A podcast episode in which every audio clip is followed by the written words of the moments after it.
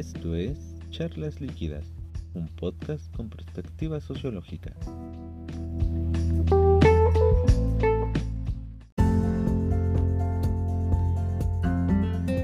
Hola, hola, ¿cómo están? Bienvenidas y bienvenidos a un episodio de Charlas Líquidas después de tanto tiempo. ¿Cómo les va, amiguitos?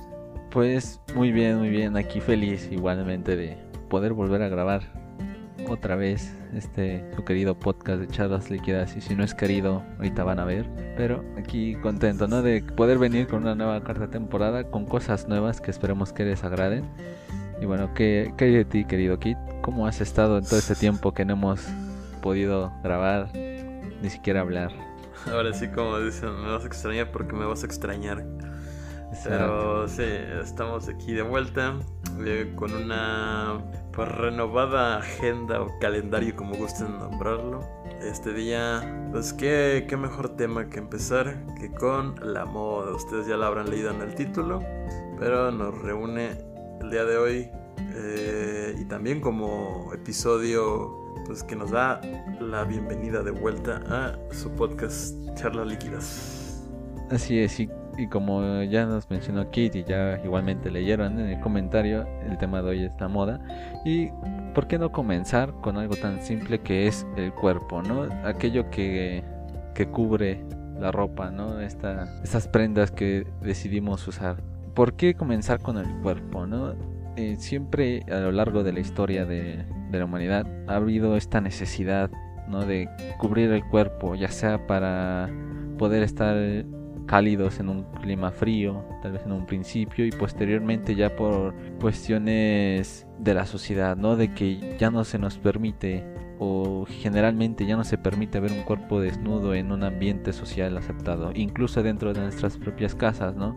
Menciona un autor que incluso dentro de nuestras propias casas eh, no se puede estar completamente desnudo, no siempre hay lugares y momentos adecuados en los cuales no solamente puedes estar, digamos, eh, en tu baño, ahí desnudo un rato y ahí hablando y ahí este posando frente al espejo, ahí admirándote a ti mismo, pero por lo general no lo puedes hacer frente a otras personas más que en ciertos momentos, ¿no? De intimidad. Ah, bueno. Sí, sí, en ciertos momentos de intimidad, no en todas. no, no lo hagan, eso sí que no. Es una, más allá de una falta administrativa, como le dicen aquí, en el marco de la ley. No, eso es acoso eh, y, del, y del gacho. Tiene, tiene un gran peso en nuestro cuerpo en la sociedad que tenemos hoy en día. Pero, ¿qué, qué, qué más nos tienes que decir? ¿Qué más, qué más nos tienes que contar, Vania? Pues creo que una parte importante para mencionar hablando del cuerpo es la visión que tenemos sobre nuestro propio cuerpo en las diferentes etapas de la vida que tenemos la posibilidad de vivir, ¿no? ¿Ustedes qué opinan? Sí, bastante de acuerdo. Como que no hay una un sentido que nos orilla a elegir esto sobre el otro de hecho creo que es bastante determinante, ¿no? La ropa que se le, que se le atribuye desde muy pequeño. Se le puede distinguir a partir de una corta edad. No sé, el género, su forma de actuar, si son gemelos incluso, ¿no? Pero conforme vas creciendo, vas, vas a ir como que mm, alejándote, ¿no? Quizá no de una forma pues tan grosera, por así decirlo, con tus, tus ascendentes, pero no son descendentes. A tus padres, básicamente. Este, mm, pues hay como una, hay una idea más, este, más clara acerca de lo que quieres ser y ser frente a pues, los ojos de los otros. Y supongo que eso es como que clave, ¿no? Para, para una diferenciación bastante puntual en cada uno de nosotros. Quiero decir, no, no es como que mm, haya un, voy a poner un ejemplo ridículo, pero una especie de régimen que nos obliga a vestir de la misma forma, pero tampoco es como que haya una diferenciación cañona en, este tipo de, de, lugares en donde vivimos, en donde habitamos. Sin embargo, todavía este sentimiento de diferenciación aún está latente. Pero a veces, bueno, no sé, podría ser que se siente sí esta posición autoritaria de cómo vestirte. Me refiero a las escuelas. O sea, de niños siento que eso también influye mucho en, en esta visión generacional de, de, la moda y de la ropa y la vestimenta en nuestros cuerpos, porque pues de niño es como solo tengo que tener mi uniforme y dos cambios de ropa para el fin de semana. Sí, sí, sí, hay como que una, un peso que nos obliga a cómo, cómo vestir, este tipo de etiquetas, ¿no? Que casi casi se nos impone. Bueno, casi casi, la verdad es, la realidad es que sí se nos impone. Y pues no tenemos más que acatarlos porque si no vamos a quedar muy, muy relegados, muy fuera. Fíjense, estaba viendo otra vez un texto en el que Herbert Blumber, bueno, Blumber, ustedes lo conocerán un poco, al respecto porque él habla acerca de pues todo este tema de la sociología en pues, los símbolos, etc. Y él hace como una especie de listado en donde ve como el simbolismo de la moda tiene repercusiones en todos nuestros estratos de la sociedad. Y pues al principio él nada más la nombra como dentro de los campos que son los más obvios en los que tienen obviamente justificación estética, como lo son la danza, la interpretación, la pintura, la escultura. Claro, obviamente de su época. Ahorita podemos agregar, no sé, qué te gusta el cine, que hasta tienen una categoría para ver qué tan fiel estuvieron los, vestidos que se utilizan en las grabaciones. Eh, o la fotografía incluso. Pero a lo que voy es de que después de enlistar los más obvios, los que obviamente todos parecerían esperar, se va más allá y dice, ah, bueno, también hay una injerencia de la moda en los negocios, en la medicina, en la administración, supongo que la administración pública se refiere, eh, incluso hasta en los procesos funerarios, ¿no? Que hasta hay una especie de regla no escrita en donde hay que ir de negro cada vez que vas a ir a un velorio. Y hay cierto tipo de reglas que no están escritas o están no están explícitas pero vaya se quedan con nosotros mucho mucho tiempo tanto como para asimilarlos de esa forma Así es, y, fíjate que precisamente hablando de estos procesos, ¿no? De, de, diferenciar, hay algo, algo que en los jóvenes no queda bien claro, ¿no? No sé qué opinas tú, Laura, o sea, respecto a los jóvenes en, el aspecto de la moda?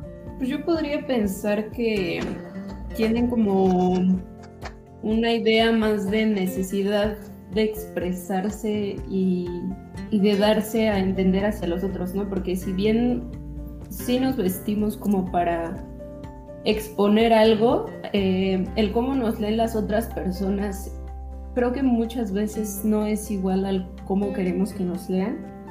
Sin embargo, siento que el, o sea, como que la etapa de la adolescencia, juventud, tiene muchísimo más peso. Porque al final en la adultez empiezas a tener muchas más preocupaciones que, que la moda. No, no descarto que muchos adultos se preocupen, pero siento que son los menos eh, si hablamos de números. Sí, muy interesante, ¿no? Que, la, que en este caso lo, los jóvenes quedan relegados un poco de la edad de la moda, incluso desde que, digamos, desde que se nace, porque pues, los bebés no tienen capacidades, ¿no? De distinguir, de decir, yo quiero vestir esto mejor que aquello. Pero desde este momento hay como que ciertos rituales que se le imponen, ¿no? Que hoy en día se están rompiendo ya un poco estos estigmas de los colores en cuanto a la ropa, pero generalmente siempre cuando nace el bebé se le viste de azul si es niño o de rosa, ¿no? Si es niña o amarillo, ¿no? Si no se quería saber y no se supo hasta que nació. Pero fíjense que precisamente este, esta especie de, rituales a veces como que nos llevan un poco más allá, ¿no?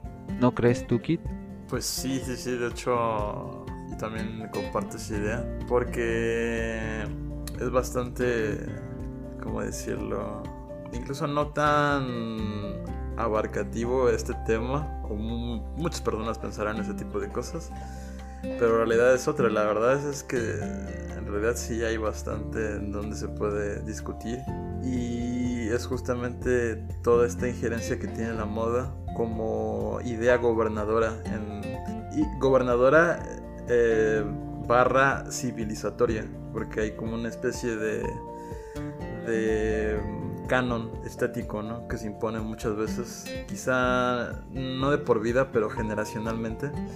Y esto es algo que la moda le ha llegado a, pues, a costar entender, pero también asimilar para después imponer.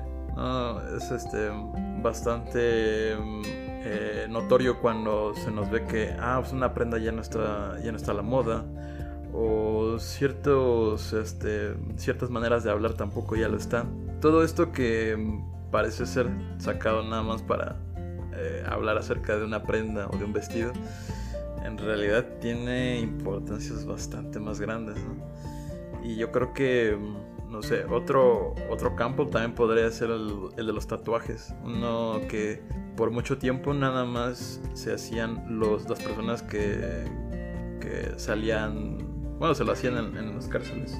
Eh, y que no, o sea, representaban tanto una etiqueta de, mm, de, pertenencia a este grupo delictivo, pero pues tiempo con tiempo, con tiempo pues estos tatuajes fueron abriéndose paso. Tanto que hasta, pues no sé, los personajes más representativos en el mundo del deporte, del arte o de cualquier otro, eh, poseen tatuajes y pues ya no se ven tan mal. ¿no? Hay como una eh, pues, ley más laxa en, la contratación de este tipo de personas. Y pues no hay una... Pues no hay este peso que antes se manejaba. Esto es lo que justamente ha hecho la moda junto con otros tipos de actividades humanas. Y pues es bastante pues grande, sinceramente, como el hecho de, ah, ok, no solamente es eh, renovarse en tendencias, sino que también echar un vistazo hacia estas tendencias que están moviendo pues, la sociedad desde muy generalmente, para después pues, retomarlas. Es justamente lo que el debate que se abrió cuando cuando este grupo, no, recuerdo muy bien, este grupo de ropa empezaba a comercializar o más bien a publicitar la colección de ropa inspirada en una, en una comunidad indígena, me parece. O sea, hay, hay, una, hay una obvia referencia de dónde se toma esta ropa pero aunque haya apropiación, aunque haya este tipo de cosas, hay una gran parte, un gran porcentaje de, la, de una sociedad que les gustó cómo se veían y obviamente demandaron tener una especie de colección. Así es, y precisamente de esta transformación de los rituales, pongo, pondré un ejemplo, ¿no? Eh, anteriormente Aquí los mexicas o los aztecas, incluso los mayas, tenían perforaciones, ciertos tatuajes que simbolizaban ciertas cosas, incluso el corte de cabello que tenían era una representación simbólica de algo.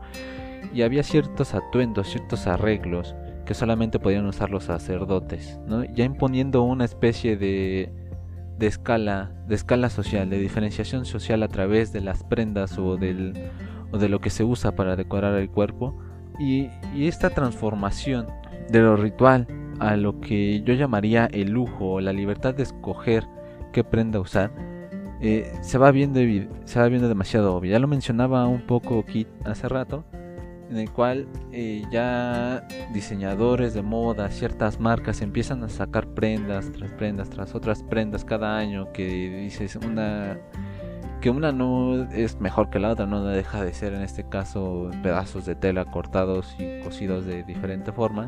Aquí me atacarán ¿no? los que son este, seguidores de la moda o diseñadores, pero... Amantes de las tijeras y la tela. Así es. Y, es precisamente en esta transformación que empieza a convertirse esta diferenciación social ya en algo estético, ¿no? Aquella persona que se quiere ver bien es la que tiene la capacidad de comprar la ropa que este diseñador famoso eh, creó, ¿no? Eh, o, que puede comprar la ropa más cara nada más porque se ve bonita, de acuerdo a los estándares sociales, ¿no? O, este pequeño círculo que es la que crea la moda. Y aquí empezamos a adentrarnos un poco en el aspecto de la identidad. Pues sí, o sea, básicamente esta identidad que desde los últimos años ha cobrado mucha fuerza en los estudios sociológicos. Viene a, pues básicamente a, a decirnos que, o sea, desde, desde que el clásico debate entre estructura y agencia se, se vio presente en todo este campo de la sociología, también hay una injerencia de este debate dentro de la moda, ¿no? Y es justamente eh, el jugar entre estos dos mundos, la elección de la ropa, así como el gusto inherente o que lógicamente no podemos explicar, o sea, es una eh, ya tradición incluso dentro de nuestras sociedades. Ok, se entiende, pero incluso hay una estaba leyendo hacia, al respecto de una teoría de la colectividad selectiva, la llaman así, una especie de sociólogas que hablan al respecto. Hay un, digamos que juego en todo este mundo de la moda que se divide en dos esferas, ¿no? De un lado está la esfera de los grupos de élite, los cuales se componen de los dueños de las marcas, de los diseñadores más altos en todo este mercado de la moda y que de alguna forma dan forma al mercado que ellos llevan. Sin embargo, este mercado no solamente está regido por estas personas, también se encuentra influenciado y duramente por las tendencias de las personas. Esto es importante porque vayan, si vas a abrir o básicamente vas a ofrecer tu producto a una a un público más grande, eh, tienes que compartir gustos, tienes que compartir tendencias. Y ese es, el tipo de misión que buscan ese tipo de personas. Cuando ven que hay una algo que está pegando y está pegando cañón, bueno, pues lo seleccionan para transformarlo de alguna forma como un producto de la moda. Y esto se puede pues, ver eh, casi en cualquiera, cualquiera década, ¿no? Y se ha quedado con nosotros Creo que por ejemplo había leído acerca de las prendas que se están quedando fuera de la moda. Una de ellas de las que sí dije, ah, no, obviamente sí lo está. Es el pantalón de mezclilla o los jeans.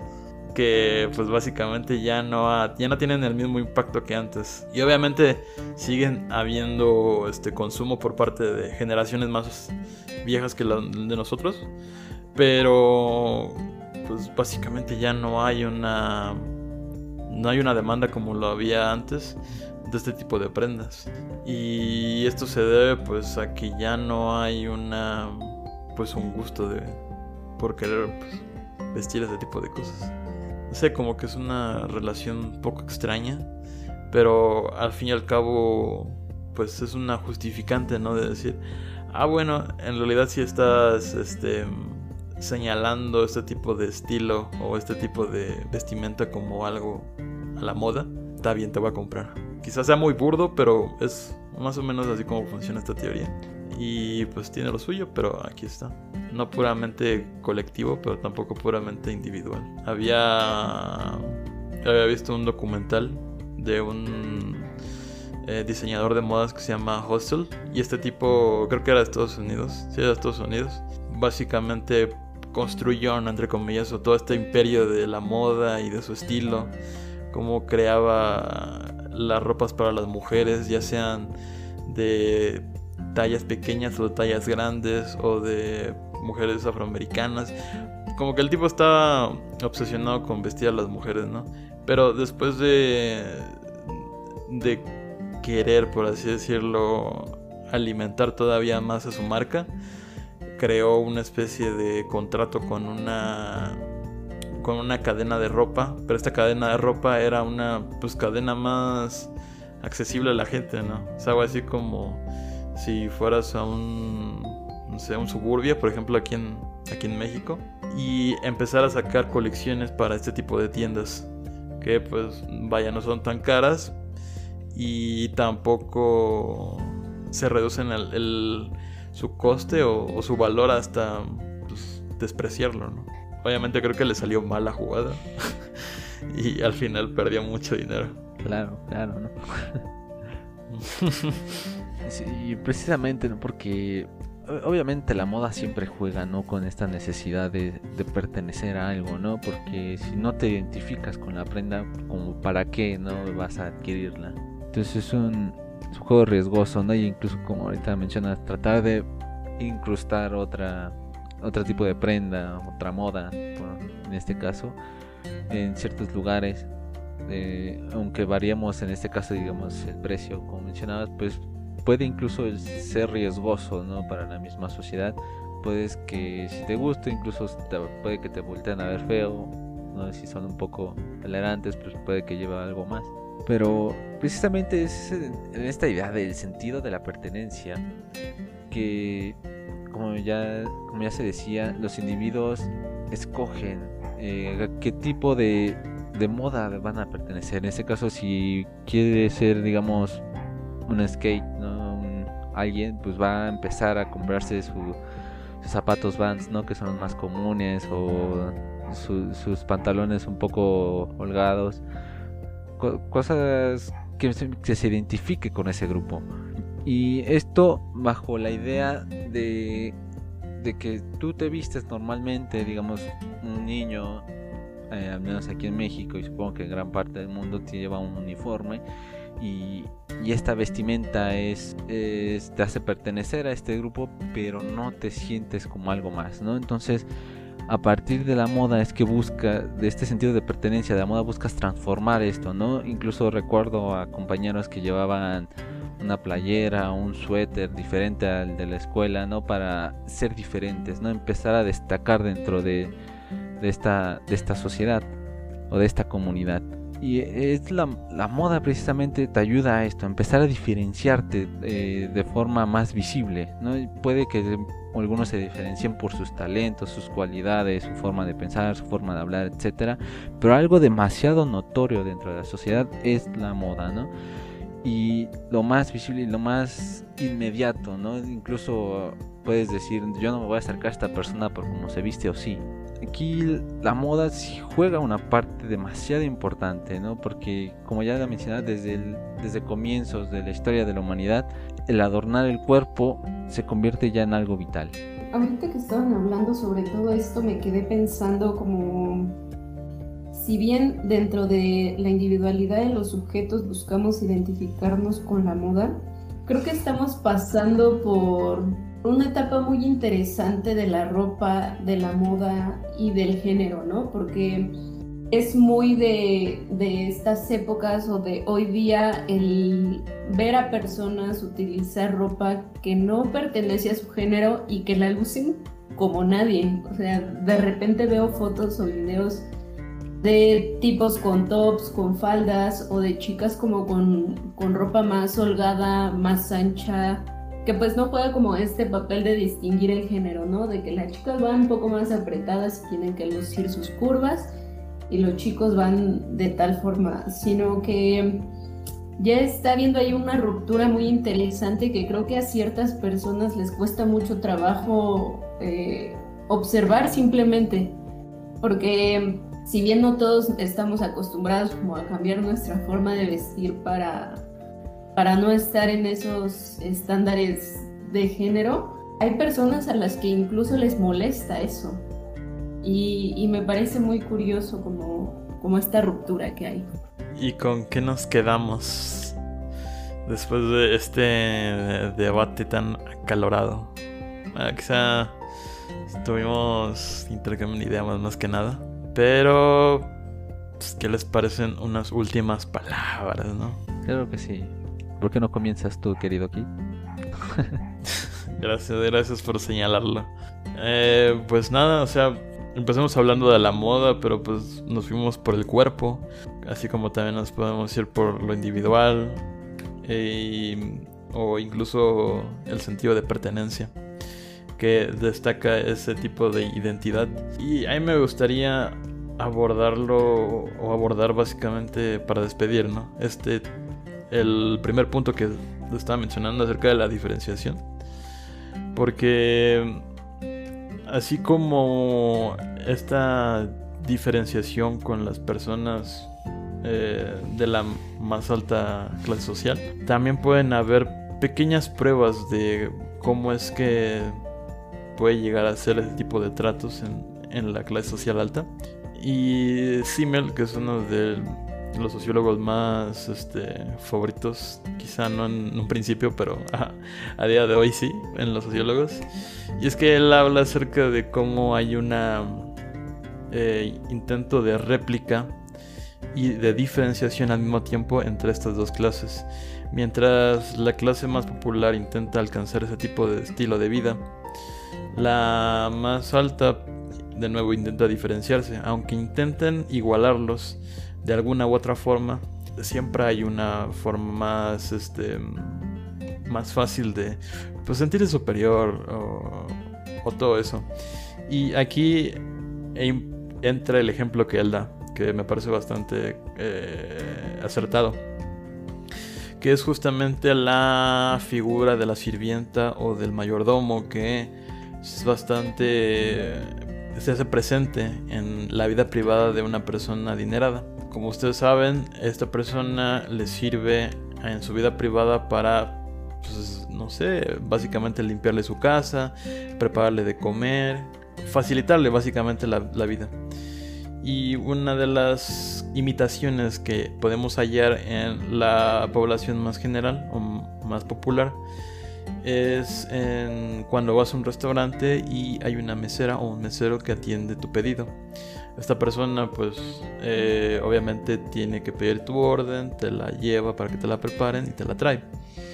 Es un trato común y corriente, pero que al fin y al cabo es una muestra de cómo este servicio de pues, eh, atención en una mesa cada vez que vas a comer se sentiría por una persona este, adinerada. Esto de nuevo lo podemos hallar en la moda con bastantes otro tipo de, de ejemplos que ahorita no se me viene la cabeza, qué gracioso, fíjate. Pero a lo que voy es de que hay bastantes y créanme que hay un momento en cuando ya llegan, ¿no? Y dicen, ok, creo que ya estamos siendo suficientemente, suficientemente eh, copiados, hay que reinventarse y ver qué hay, qué, qué otra cosa hay que podemos tomar de la sociedad en general.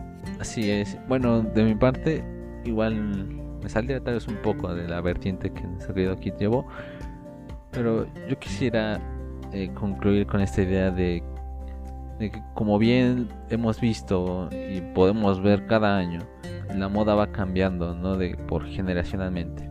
Y, este, y estos cambios eh, incluso no solamente se dan, digamos, generacionalmente, sino que a veces los individuos en esta idea que mencionaba hace un momento de querer diferenciarse, empiezan a camuflajearse con los demás.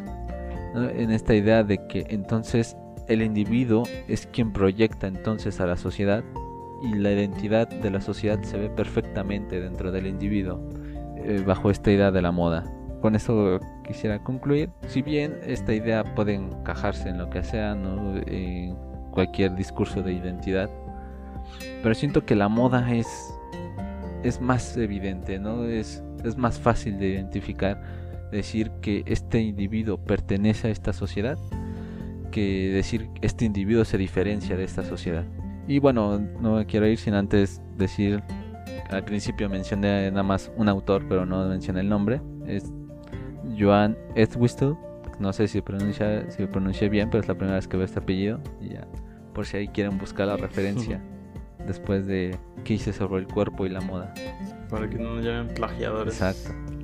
Ahí lo tienen. Pues sí, yo me voy con, con un planteamiento de disputa sobre este tema, ¿no? Esta relación entre pertenecer, identificarse y distinguirse puede llegar a, dar un análisis muy interesante en cuanto a lo relacional, esto individual y social y cómo, cómo va de la mano y se presenta entre nosotros. Es un tema muy interesante que esperemos volver a tomar en otro capítulo de Charlas Líquidas.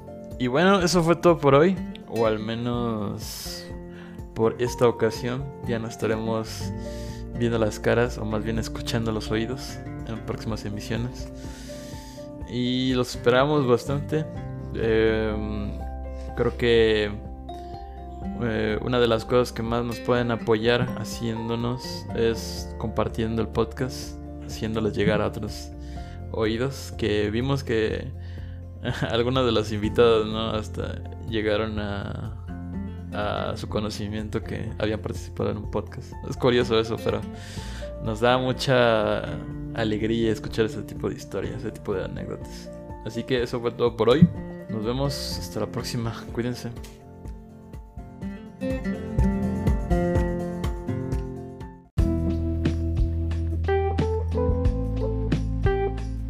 Esto fue Charlas Líquidas, un podcast con perspectiva sociológica.